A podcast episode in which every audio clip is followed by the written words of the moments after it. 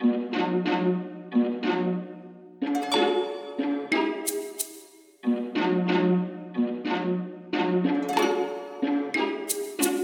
I'm Dave Reinersman. Welcome to the Marvels of Science, a podcast about the science and tech of the Marvel Cinematic Universe. Phase two of the show is wrapped and published. I'd like to thank each of my guests these past 10 episodes. It was a little heavy on the spacey topics, but we also learned about PTSD, artificial intelligence, ecology, prosthetics, and even bats. I've greatly enjoyed learning about all this from these warm, friendly, intelligent, engaging, and super interesting science experts. And once again, I have mined my friend groups for willing participants to chat about a topic they have basically no prior knowledge of. Their ability to be interesting and funny and engaged while facing some absolutely ridiculous questions has blown me away. I appreciate every one of you too. It has been a great privilege to produce this show so far, and I'm not finished yet. Phase 3 is in the works. Yay! Once again, I'm taking some time off between phases to set things up, find some experts, and write a whole bunch of silly questions. Phase 3 also has a theme Black Panther and the world of Wakanda. We've talked about the nanotech in his suit and the vibranium that powers all of Wakanda's space age technology, but there's a lot more.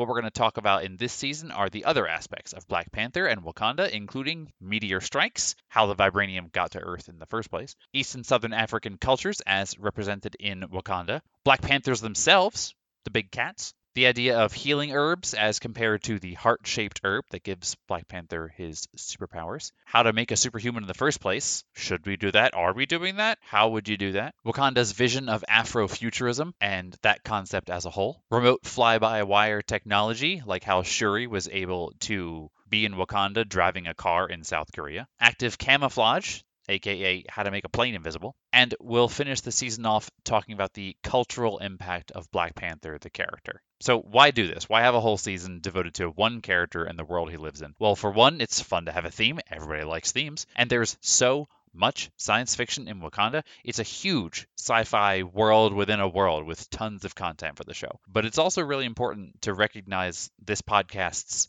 failings. I have not paid appropriate attention to the racial diversity of my guests. And so this next phase is going to have a panel of 10 black science experts. This might mean that producing the phase takes a little longer than usual, or that the episodes come out every other week instead of every week. And it's certainly possible that I might not be able to find these 10 exact experts. I usually stumble into an expert and find a Marvel topic to fit them, not the other way around. So this is a goal, not a guarantee. But there's a lot to say on this particular issue. But I'll just say this for now. This season, all about Black Panther, is not trying to assuage my guilt or trying to hit some diversity quota. It is trying to put the balance back where it belongs, or at least closer to it. And it is, of course, not the end. Going forward, in addition to continuing to try to strike an appropriate gender balance, I'm going to push myself more to strike balances of all sorts, particularly racially and ethnically. And I'm really excited about this season. With Wakanda's sci fi technologies and fictional country inspired sort of by reality, there's a lot of content for the Marvels of Science. I grew up in the 90s, so the best word I can come up with to describe how I'm feeling about this next season is stoked. I'm really stoked for it, and I hope you are too.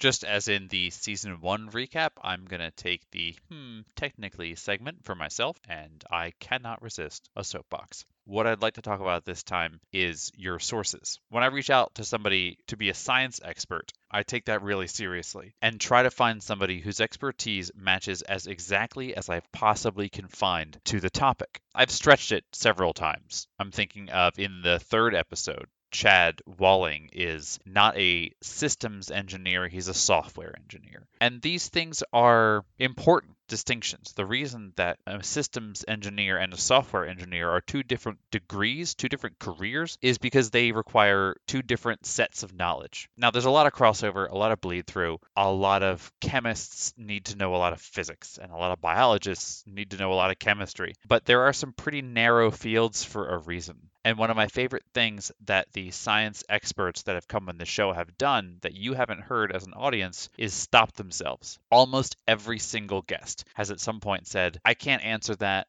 or I'm getting too far out of my field. And I say, no problem. And we skip it and we cut it out of the show. And the reason I really like that is what they're saying is that they're taking this role of science expert seriously. And the reason I bring it up is that there are a lot of people in media in particular making scientific claims. And a lot of those recently have been about immunology and epidemiology for obvious reasons. And I just want to encourage you to find expert sources, not just seemingly informed sources. I sometimes find myself speaking with confidence about planetary astronomy, about astrophysics, about quantum physics. And what I'm doing is actually repeating things I've heard. And that's fine. I'm doing this in conversations with friends who would rather be talking about something else usually. But the reason I tend to cut those things out of this podcast when I have a guest on who's an expert in those things is that I am not the expert and they are. And when they say, I'm not an expert on that particular area, even though they might be able to speak with confidence and they are sure they're right, they stop themselves.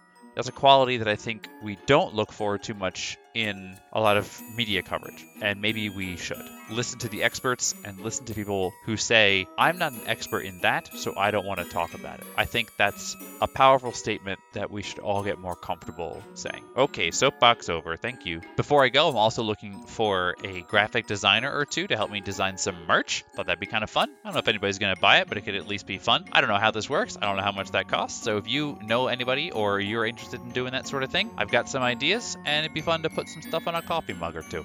Let me know. That's all for this phase. Once again, I want to thank my guests, all 20 of them throughout the season. Do me a favor and share this podcast with one friend you think would like it. And if you want to go a step further, I'll ask what every small podcast asks to rate and review it on Apple Podcasts. That's how people might stumble into the show instead of being told about it directly. If you want to go nuts, support the podcast directly at patreon.com slash marvels of science. The music is a song called On Tiptoe from Purple Planet Music. That song and more royalty-free music can be found at purple-planet.com. Check out more info at davereinersman.com slash marvels of science and find me on Twitter at marvels o science. See you in episode 21 and thanks for listening.